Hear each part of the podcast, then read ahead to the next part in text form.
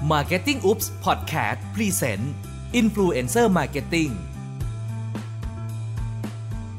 เมื่อทุกวันนี้ผู้บริโภคเชื่อแบรนด์น้อยลง และหันไปเชื่อรีวิวของอินฟลูเอนเซอร์บนโซเชียลมีเดียมากขึ้น เราจึงอยากชวนคุณไปทำความรู้จักกับศาสตร์และศิลป์ของกลยุทธ์ Influencer Marketing ที่นับวันจะเป็นเครื่องมือทางการตลาดที่ทรงพลัง สวัสดีครับ กลับมาพบกับพอดแคสต์ในหัวข้อ Influencer Marketing กับ Marketing Oops โดยผมกิติพัฒน์มหาพันธ์อีกครั้งนะครับ ตอนนี้เราเข้าสู่ EP ที่ 7 แล้วนะครับ ซึ่ง EP เนี้ยเราจะมาพูดถึงกฎข้อหนึ่งที่ทุกคนควรจะสนใจในการใช้เครื่องมือ Influencer Marketing ให้เป็นประโยชน์ กฎนั้นมีชื่อว่า Economy of Trust นะครับ ในฐานะนะครับ แบรนด์เวลาร่วมงานกับอินฟลูเอนเซอร์เนี่ยเราต้องเข้าใจก่อนว่า ฐานะที่เราเข้าไปทุกครั้งเราคือคนที่เข้าไปแทรกแซง bonding หรือความสัมพันธ์ระหว่างอินฟลูเอนเซอร์กับ follower ของเขาเสมอนะครับ เพราะว่ามุมมองที่เราเข้าไปนั้นเป็นมุมมองที่เป็นเรื่องของ business agenda นะครับ แต่มุมมองที่อินฟลูเอนเซอร์มีต่อ follower ของเขาเนี่ย ไม่ได้มองเรื่อง business agenda มาเป็นอันดับแรกก่อน แต่ผม remark อย่างนี้ครับ คือที่ผมพูดทั้งหมดเนี่ยคือส่วนใหญ่นะครับ ก็จะมีเหมือนกันที่อินฟลูเอนเซอร์บางท่านที่มองเรื่อง business agenda ก่อนเหมือนกัน ทีนี้ที่อินฟลูเอนเซอร์มีต่อ follower นั้นนะครับ จะเป็นมุมมองแบบ relationship agenda เรียกได้ว่า follower ก็คือสิ่งที่เขาแคร์มากที่สุดนะครับ ไม่ว่าจะเป็นการสร้างความสนิทสนม การสร้างความผูกพันนะครับ หรือการสร้างความเชื่อใจแล้วก็ศรัทธาซึ่งกันและกัน ผมจะเรียกสิ่งนี้ว่า trust หรือความไว้ใจที่คนหนึ่งมีให้ต่อคนหนึ่งนะครับ ซึ่งอินฟลูเอนเซอร์เองนั้นเนี่ยจะอยู่ไม่ได้นะครับ ถ้าขาดความไว้เนื้อเชื่อใจจาก follower โดยเฉพาะในระยะยาวนะครับคำว่า trust เนี่ยเอาจริง ๆ ก็เป็นคำที่เปราะบางมากๆนะครับ จริง ๆคำว่า trust ไม่ต่างอะไรจากในชีวิตจริงของเราทุกคนนะครับ เรา trust คนเพราะอะไร และเราสูญเสียความไว้ใจหรือ trust เนี่ยเพราะอะไรนะครับ หลักๆก็เป็นเพราะว่า อีกฝ่ายไม่บริสุทธิ์ใจกับเรา จริง ๆ มันง่ายแค่นี้เองนะครับทีนี้ทำไม influencer marketing ถึงเป็นเรื่องของ economy of trust นะครับเพราะว่าเมื่อไหร่ที่เราเข้าไปแทรกแซงอินฟลูเอนเซอร์ให้โพสต์เกี่ยวกับสินค้าของเรา โดยที่อินฟลูเอนเซอร์นั้นรับเงินจากเรา โดยไม่มีการแจ้งหรือ declare follower ของเขาก่อน ส่วนใหญ่แล้วเป็นการทำลาย trust ที่มีต่อกันเสมอๆเรียบง่ายมาก หมายถึงว่า เราจะสูญเสีย trust ซึ่งกันและกัน เมื่ออีกฝั่งไม่บริสุทธิ์ใจ เช่นเดียวกัน ถ้าอินฟลูเอนเซอร์พูดถึงแบรนด์โดยที่มี hidden agenda ว่าให้พูดถึงแบรนด์โดยที่ไม่มีการแจ้งว่าเป็นการรับงานจากแบรนด์ ก็มักจะสูญเสียความเชื่อใจ ต้องอย่าลืมว่าถ้าเราไม่มีการพูดถึงเรื่องนี้ช่วงแรก ๆ เหมือนจะไม่มีอะไรนะครับ เพราะว่ามันอาจจะออกมาดูเนียนหรืออะไรก็แล้วแต่ อันนี้เป็นระยะสั้น แต่อย่าลืมว่าคนเราอะครับมีความสามารถในการดมกลิ่นอะไรที่มันไม่ดีเสมอๆ ทำไประยะหนึ่งพวกเขาก็จะรู้อะครับว่ามันไม่ได้จริงใจนะครับศรัทธาที่อินฟลูเอนเซอร์มีต่อ follower ที่เคยสร้างมานะครับ ก็จะค่อยๆ หายไปเรื่อยๆ ก็เพราะว่าอะไรเพราะว่า business agenda มักอยู่ตรงข้ามกับ relationship agenda เสมอๆนะครับ มันเหมือนกับเรียกว่าอะไรอะน้ำกับน้ำมันนะครับเป็นเกมชักกระเยอเป็นเกมระหว่างแบรนด์ผู้เป็นเจ้าของเงินที่มีจุดยืนแบบหนึ่งนะครับกับอินฟลูเอนเซอร์ที่มีจุดยืนแบบหนึ่งแต่ก็ต้องการรายได้เช่นเดียวกัน นะครับ ซึ่งจุดเนี้ยเรามักจะเจอสภาวะ เรียกว่าความกระอักกระอ่วน ความลำบากใจนะครับ หรือแม้กระทั่งเกิดข้อขัดแย้งในจุดนี้เสมอๆนะครับ ถ้าถ้าเราไม่คุยกันให้ดีตั้งแต่ตอนต้นหรือ negotiate กันตั้งแต่แรกเนี่ย บางทีเราในการทำงานร่วมกันเนี่ย เราอาจจะยื้อกันไปจนในบางครั้งเนี่ยอาจจะต้องแยกย้ายกันนะครับ ก็อาจจะเจ็บช้ำน้ำใจทั้งสองฝ่าย เพราะว่าจุดยืนเราแตกต่างกัน นะครับ อันนี้ผมพูดเกริ่นในเรื่องของการทำงานแล้วแบบอินฟลูเอนเซอร์ซึ่งมักจะเจออยู่เสมอๆนะครับ ทั้งหมดเนี้ยถ้าเราเข้าใจถึงกฎ economy of trust การร่วมงานระหว่างอินฟลูเอนเซอร์เนี่ยจะราบลื่นกว่านี้ ถ้าเราเข้าใจธรรมชาติของอินฟลูเอนเซอร์เรื่องของการ trust เราก็จะดิวอินฟลูเอนเซอร์ในออกมาในอีกรูปแบบหนึ่งนะครับ ผมเคยบอกก่อนหน้านี้ว่า อินฟลูเอนเซอร์ไม่ใช่สื่อที่ไม่มีชีวิตจิตใจอะครับอินฟลูเอนเซอร์เป็นคนเหมือนกันนะครับมีชีวิตจิตใจ เขาเป็นความเป็นมนุษย์สูง ดังนั้นเนี่ยเราต้องการ human communication ค่อนข้างสูงนะครับเพราะว่าเรากำลัง communicate กันในกฎของสังคมข้อหนึ่งก็คือ ความไว้เนื้อเชื่อใจกัน ถ้าเราไม่ทำตามกฎ economy of trust นะครับมันแน่นอนว่าก็จะเหมือนกับที่กล่าวมาข้างต้นนะครับอินฟลูเอนเซอร์เองเนี่ยก็จะเรียกว่าสูญเสียสิ่งที่เขาแคร์มากที่สุด นะครับก็คือผู้ติดตามของเขานะครับ ตัวแบรนด์เองเนี่ยจะได้ประโยชน์แค่ระยะสั้นนะครับ แล้วก็ไม่ได้รีดประสิทธิภาพสูงสุดของเครื่องมือนี้ออกมาเลย คือขอขยายความข้อนี้ต่ออีกนิดหนึ่งครับ ก็คือว่าทำไม trust ถึงสำคัญนะครับ ก่อนอื่นเนี่ยเราต้องเข้าใจเรื่องของ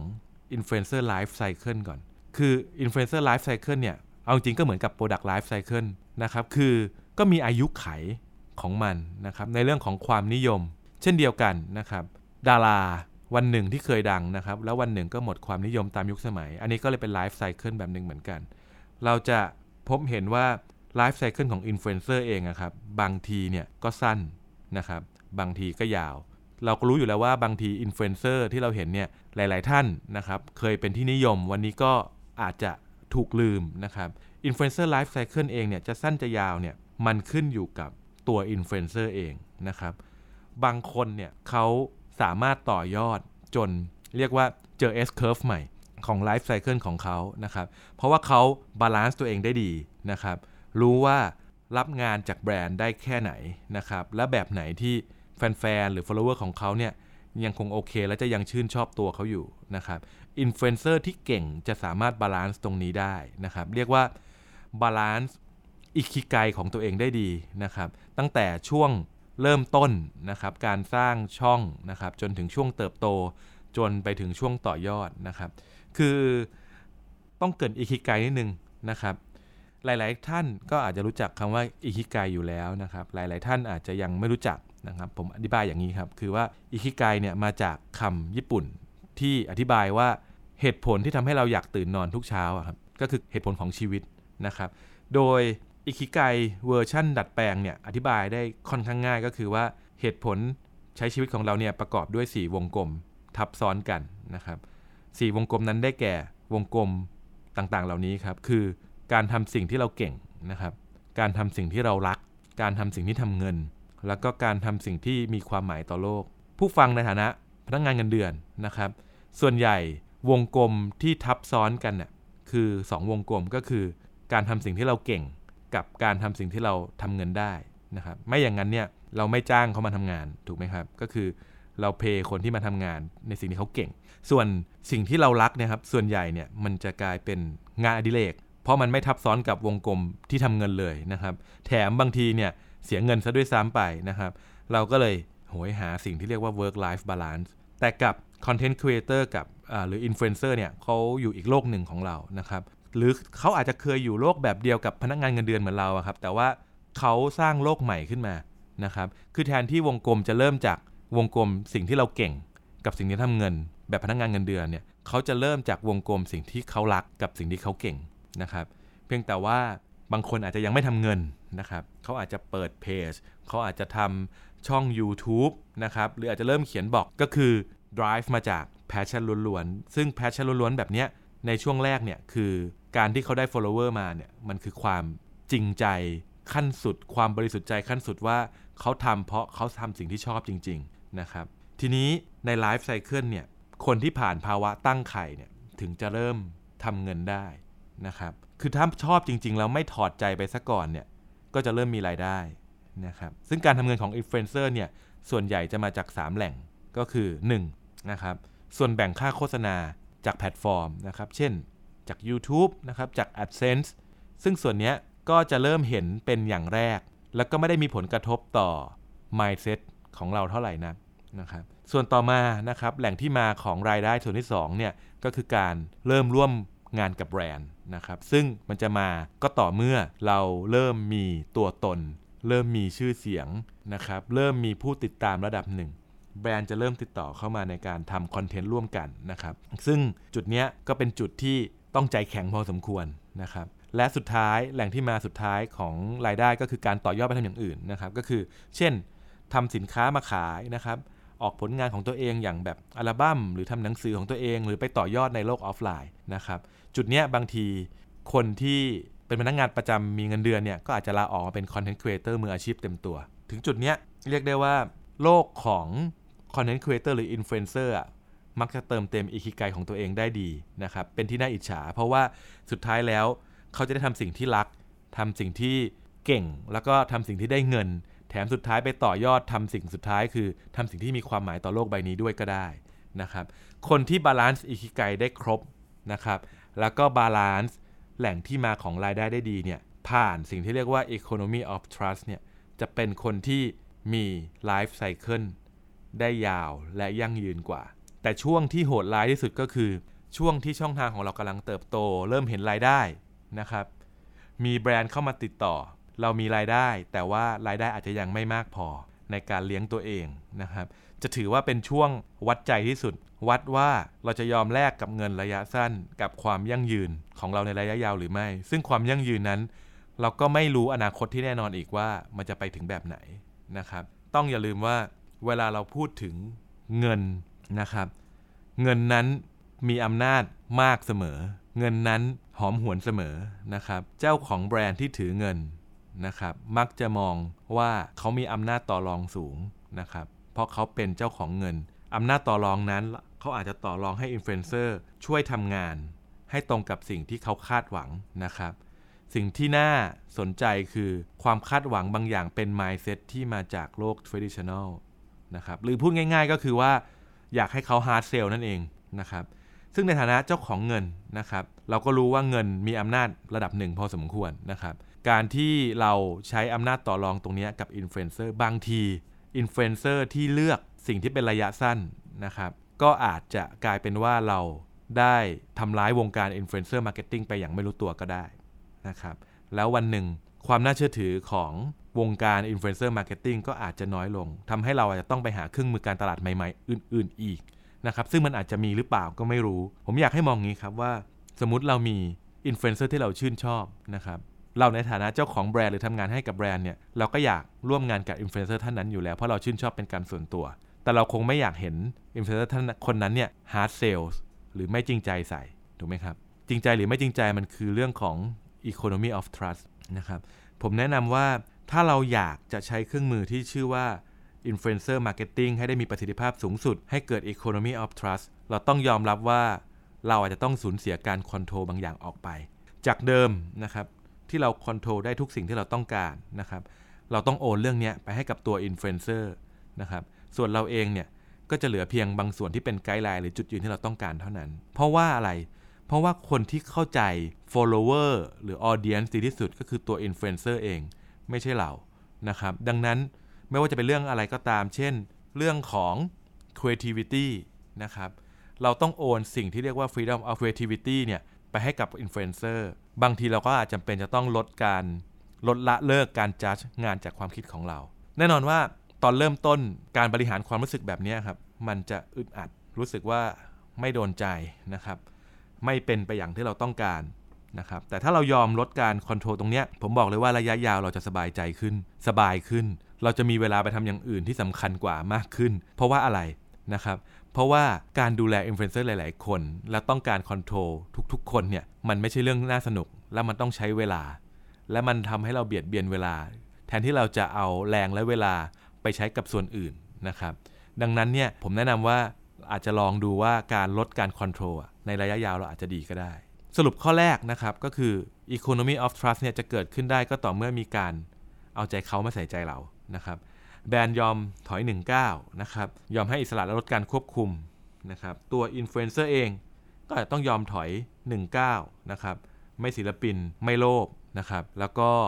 balance ความเป็นอิคิกายและการหารายได้ให้เป็นอาชีพนะครับอย่างยั่งยืน economy of trust ถึงจะอยู่บนเลเวลนี้ได้นะครับข้อ2นะครับ economy of trust จะดำรงอยู่ได้นะครับ ด้วยการเปิดเผยอย่างจริงใจ ถ้าเรารับงานกับแบรนด์ เราควรเปิดเผยว่าเรารับงานกับแบรนด์หรือไม่ ซึ่งจริง ๆ แล้ว ถ้าเรามีความจริงใจต่อ follower ของเราจริง ๆ ในฐานะ influencer นะครับ เราก็ควรจะบอกว่าเราทำงานร่วมกับแบรนด์อยู่ ที่อเมริกาเองนะครับ ก็มีกฎที่ออกมาโดย FTC นะครับหรือ Federal Trade Commission นะครับ คือมีการออกแจ้งเตือนนะครับ พวก KOL Influencer ต่างๆ ให้ทำการ declare เวลารับงานจากแบรนด์นะครับ ไม่ว่าจะเป็นข้อความที่กำหนดไว้หรือแฮชแท็กต่างๆ ให้มีความชัดเจนนะครับว่าทำงานร่วมกับแบรนด์ อันนี้เป็นที่อเมริกา แต่ว่าบ้านเราอาจจะยังไม่ได้มีลักษณะแบบนี้ออกมาแน่ชัด จริงๆ ผมก็ไม่แน่ใจว่าที่อเมริกาเนี่ยเป็นแค่ข้อชี้แจงหรือเป็นกฎหมายเลย แต่ที่แน่ๆที่ผมรู้ก็คือว่ามีเหตุการณ์ที่ถูกฟ้องร้องเกิดขึ้นจริง และผิดกฎหมายจริง ๆ นะครับใครเคยดูสารคดีบน Netflix ที่พูดถึงเทศกาลดนตรี Fire Festival นะครับคือถ้าคนเคยดูเนี่ยก็จะรู้ว่าไอ้ Fire Festival เนี่ยเป็นเทศกาลดนตรีที่หรูมากๆนะครับแต่ว่าเป็นปาหีคือไม่ได้เกิดขึ้นจริงนะครับเป็นการขายฝันว่าจะมีประสบการณ์เทศกาลดนตรีบนหมู่เกาะบาฮามาสนะครับนั่งเจ็ตส่วนตัว อยู่บนรีสอร์ทสุดหรูนะครับอยู่ในบรรยากาศแบบเดียวกับที่เซเลบอยู่คือขายฝันคนที่ชอบ Instagrammer เป็น Instagrammer ครับผมซึ่งราคาค่าตั๋วแพงมาก แต่ความเป็นจริงก็คือว่าอีเทศกาลดนตรีเนี้ยมันล้มเหลวนะครับแล้วมันไม่ได้เกิดขึ้นมาจริง ปรากฏว่าสิ่งสำคัญอยู่ที่เหตุการณ์หนึ่งก็คือว่าช่วงที่โปรโมทขายตั๋วเนี่ยผู้จัดงานเทศกาลดนตรีเนี้ยไปว่าจ้างอินฟลูเอนเซอร์ชื่อดังหลายคน ให้ช่วยโปรโมทในการซื้อบัตรครั้งนี้ นะครับ โดยไม่ได้มีการดีแคลร์ว่าเป็นการว่าจ้างนะครับทำให้ผู้ติดตามหรือ follower เนี่ยเชื่อว่ามันน่าสนใจจริงนะครับ เพราะถูก endorse หรือว่าถูกการพูดถึงจากคนที่เราศรัทธาหรือคนที่เรา trust ด้วยนะครับ กลายเป็นว่าพอเกิดเหตุการณ์นี้ขึ้นมาเนี่ย อินฟลูเอนเซอร์เหล่านั้นก็โดนหางเลขไปด้วย ถึงแม้ว่าจะอ้างบอกว่าเป็นการว่าจ้างโปรโมทเฉยๆ ไม่ได้หลอกนะครับ แต่ก็ไม่รอด เพราะว่าไม่ได้มีการ declare ชัดเจนว่านี่เป็นการ รับจ้างโปรโมทแบบครั้งคราวเท่านั้นนะครับ ซึ่งก็มีการถูกฟ้องร้องกันไปนะครับ เหตุการณ์แบบนี้ในเมืองไทยก็มีนะครับ ก็เคยมีนะครับ ซึ่งเราต้องในฐานะอินฟลูเอนเซอร์อันนี้มุมในมุมของอินฟลูเอนเซอร์นะครับ เราต้องพิจารณาดูเลยว่าสินค้าหรือแบรนด์ที่เรากำลังร่วมงานด้วยมีกลิ่นที่ไม่ดีหรือเปล่านะครับ ผิดกฎหมายไหมนะครับ หรือว่าร่วมงานแล้ววันนี้ไม่เป็นอะไรแล้ววันหนึ่งจะซวยหรือเปล่า ก็เป็นหน้าที่ของอินฟลูเอนเซอร์ที่ต้องพิจารณาเองว่า การรับงานกับแบรนด์ต่างๆเนี่ยแบบไหนที่ยอมรับความเสี่ยงได้นะครับขณะเดียวกันเนี่ยเราก็ควรจะ declare หรือแสดงความจริงใจต่อคนติดตามของเราด้วยนะครับซึ่งวิธีการdeclare เนี่ยถึงแม้จะไม่เหมือนที่อเมริกานะครับแต่ว่าของเราก็จะมีฟีเจอร์ต่างๆ ในแต่ละแพลตฟอร์มที่สามารถใช้ได้ เช่น Facebook ก็จะมีเรื่องของอการทำ page partnership นะครับหรือเราควรจะ ระบุตั้งแต่ตอนต้นเมื่อร่วมงานกับแบรนด์เลย ตั้งแต่การเจรจาตอนต้นเลยก็ได้ว่า ช่องของเราอะ่ะมีข้อแม้อะไรบ้าง ถ้าจะร่วมงานกับแบรนด์ให้เขารู้ตั้งแต่ตอนต้นเลยนะครับ เช่น ระบุไปเลยว่าอยากให้มีวงเล็บว่าการขึ้นว่าเป็น ad หรือมีการ declare ต่างๆนะครับ อันนี้ก็คือยังเป็นอิสระของอินฟลูเอนเซอร์แต่ละคน แต่จากตัวอย่างที่เกิดขึ้นคือ แม้กระทั่งอินฟลูเอนเซอร์เองก็มีความเสี่ยงในวันหนึ่ง ถ้าไม่ได้มีการ declare ขึ้นมานะครับ ทีนี้อย่างนี้ครับ ผมก็ต้องบอกว่ามันก็มีความยืดหยุ่น แม้กระทั่งของ FTC ที่อเมริกาเองอะ่ะก็แจ้งว่ามันขึ้นอยู่กับ context of communication นั้นนะครับว่าตัว audience เนี่ยรู้ว่าถูกชักจูงโดยไม่จริงใจอยู่หรือเปล่านะครับ หมายความว่าเราอาจจะไม่ต้องดีแคลร์ถ้า audience ของเรารู้อยู่แล้วนะครับว่าเป็นการว่าจ้างจากแบรนด์นะครับในมุมของผมเองนะครับ ก็มองว่าบ้านเราก็มีแบบนี้ ผมยกตัวอย่างเช่น ไม่แน่ใจว่าใครรู้จักเพจ พีเอสเจ็ดวิหรือเปล่านะครับพี่เอ็ดเจ็ดวิเป็นช่องที่นำเอาสินค้าหรือแบรนด์มาโปรโมทให้สนุก context แบบเนี้ยคนติดตามส่วนใหญ่ ผมก็เข้าใจว่าส่วนใหญ่จะรู้อยู่แล้วว่าพี่เอ็ดเนี่ยก็รับเงินจากแบรนด์ทุกแบรนด์อยู่แล้ว ดังนั้นเนี่ยด้วย context แบบนี้ก็ต้องมาขึ้นอยู่กับว่ามาดูว่าเราควรจะ declare หรือไม่นะครับ หรือมุมมองของผมอีกอย่างก็คือว่าอินฟลูเอนเซอร์บางกลุ่มที่เป็นลักษณะ การแจ้งข่าวสารนะครับหรือการให้ข้อมูลข่าวสารที่เป็นกลาง ไม่ได้มีการให้ opinion นะครับที่ไม่จริงก็อาจหรือไม่อาจไม่แน่ใจเหมือนกันว่าจะต้อง declare หรือเปล่า อันนี้เป็นเรื่องของอินฟลูเอนเซอร์แต่ละคน แต่ผมคิดว่ามันยืดหยุ่นได้นะครับและสุดท้ายมุมมองของผมมองที่ว่าขึ้นอยู่กับประเภทของคอนเทนต์ที่อินฟลูเอนเซอร์คนนั้นเนี่ย ทำขึ้นมา แก่นของคอนเทนต์เวลาอินฟลูเอนเซอร์ร่วมงานกับแบรนด์เนี่ยจริงๆ มันมีอยู่แค่ 3 แบบเท่านั้นเองนะครับ แบบแรกคือคอนเทนต์แบบ tie-in แบบที่ 2 เป็น branded content นะครับและแบบสุดท้ายเป็น influencer content แตกต่างกันยังไงนะครับแบบแรกคอนเทนต์แบบ tie-in อันเนี้ยคนดูจะรู้ทันทีไม่ต่างจากรายการทีวี จากซิทคอมที่เราเคยเห็นบนโทรทัศน์ก็คือว่ามันมีการ tie-in อยู่ในนั้น แบบเรารู้ว่าเป็น tie-in เพราะมันแยกออกจากเนื้อหาคอนเทนต์หลักโดยตรงนะครับคอนเทนต์แบบนี้คนจะดูรู้ทันทีอยู่ใน context ที่รู้ว่านี่คือการรับเงินโฆษณานะครับเป็นการให้ information แบบโฆษณา ทีนี้ในมุมของผมคือ ระดับนี้เป็นระดับที่เบาพอสมควร ที่จะ declare หรือไม่ declare แต่ไม่ว่ายังไงก็ตามผมสนับสนุนให้ declare นะครับแต่ practical หรือชีวิตจริงเชิงปฏิบัติ ก่อนที่จะยังมีกฎอะไรออกมา ก็เป็น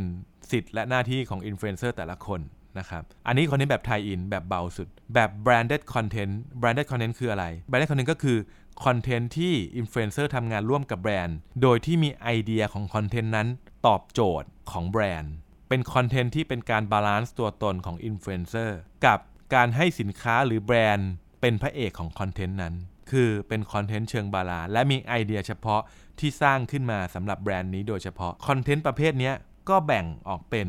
หลายเลเวลนะครับ บางคอนเทนต์ที่มีธีมชัดเจนนะครับที่คนดูส่วนใหญ่ก็พอจะรู้ว่านี่เป็นการทำงานร่วมกับแบรนด์นะครับตัวอินฟลูเอนเซอร์เองก็อาจจะมองว่าไม่ต้อง declare ก็ได้ แต่ต้องอย่าลืมว่าต่อให้ audience ส่วนใหญ่รู้ว่ารับจ้างจากแบรนด์ก็จะมี audience บางคนที่ไม่รู้เหมือนกัน ดังนั้นตัวอินฟลูเอนเซอร์เองก็ต้องพิจารณาดูว่าควรจะ declare หรือไม่ กับ branded content อีกแบบที่มันอาจจะดูเนียนมากๆนะครับคือ อาจจะไม่ได้มีธีมกำหนดอะไรมาเลยนะครับ แบบเนี้ยแนะนำให้ declare เพราะว่าแบบเนี้ยจะคล้ายๆกับคอนเทนต์แบบสุดท้ายคือเป็น influencer content influencer content หมายถึงอะไร influencer content คือคอนเทนต์ที่เป็นแนวทางเป็น pattern ของตัวอินฟลูเอนเซอร์เอง โดยที่คนดูจะเข้าใจว่านี่คือคอนเทนต์ตามแบบฉบับของเขา หลายๆ ครั้ง influencer content ก็มีการเอาแบรนด์เข้ามาเอี่ยวด้วย โดยอาจจะตั้งใจหรือไม่ตั้งใจ มีความเป็นไปได้เสมอนะครับคอนเทนต์ประเภทนี้เพื่อระยะยาวและการสร้าง Economy of Trust แล้ว ผมแนะนำให้ declare นะครับ ซึ่งผมคิดว่าการ declare หรือไม่ declare เนี่ยเข้าใจว่าแบรนด์และลูกค้าหลาย ๆ ท่านเนี่ยก็เข้าใจในเรื่องนี้เหมือนกันนะครับ คือในมุมของอินฟลูเอนเซอร์เองอะ่ะก็ผมคิดว่าเราก็ควรแสดงจุดยืนในเรื่องนี้นะครับ และควรแสดงจุดยืนตั้งแต่ตอนต้นด้วยนะครับ เพื่อที่เราจะได้รู้ว่า เราจะเมนเทนความยั่งยืนของเรายังไงนะครับและอย่างน้อยเนี่ยเราก็เป็นการบอกอุตสาหกรรมนี้ว่าเราแคร์ในเรื่องนี้มากขึ้นแล้วนะนะครับหลักนั้นเนี่ยก็จะเป็นเรื่องของการ negotiate ผมคิดว่าแบรนด์หรือลูกค้าเกือบทั้งหมดนะครับจะเข้าใจในประเด็นนี้อยู่แล้ว เอาละครับ ก็หัวข้อวันนี้ที่พูดถึง economy of trust นะครับก็ลักษณะที่เรียกว่าเป็นหลักการกว้างๆนะครับที่เราจะใช้ influencer marketing ให้มีประสิทธิภาพ นะครับ economy of trust ในหลักการเนี่ยจริง ๆ มันมีอะไรนะครับจากที่ผมเล่ามาทั้งหมดเนี่ยก็คือมีอยู่ 2 ข้อนะครับข้อที่ 1 คือการเอาใจเขามาใส่ใจเรานะครับและการ balanceสร้างความสมดุลความต้องการของทุกฝ่าย 2. การแสดงออกซึ่งความจริงใจอย่างเปิดเผยนะครับอย่าลืมว่า authenticity is key หรือความจริงใจเป็นสิ่งที่สำคัญที่สุดในการทำ influencer marketing เพราะว่าสังคมเราน่าอยู่เพราะเราจริงใจต่อกัน ถูกไหมครับสำหรับวันนี้ สวัสดีครับ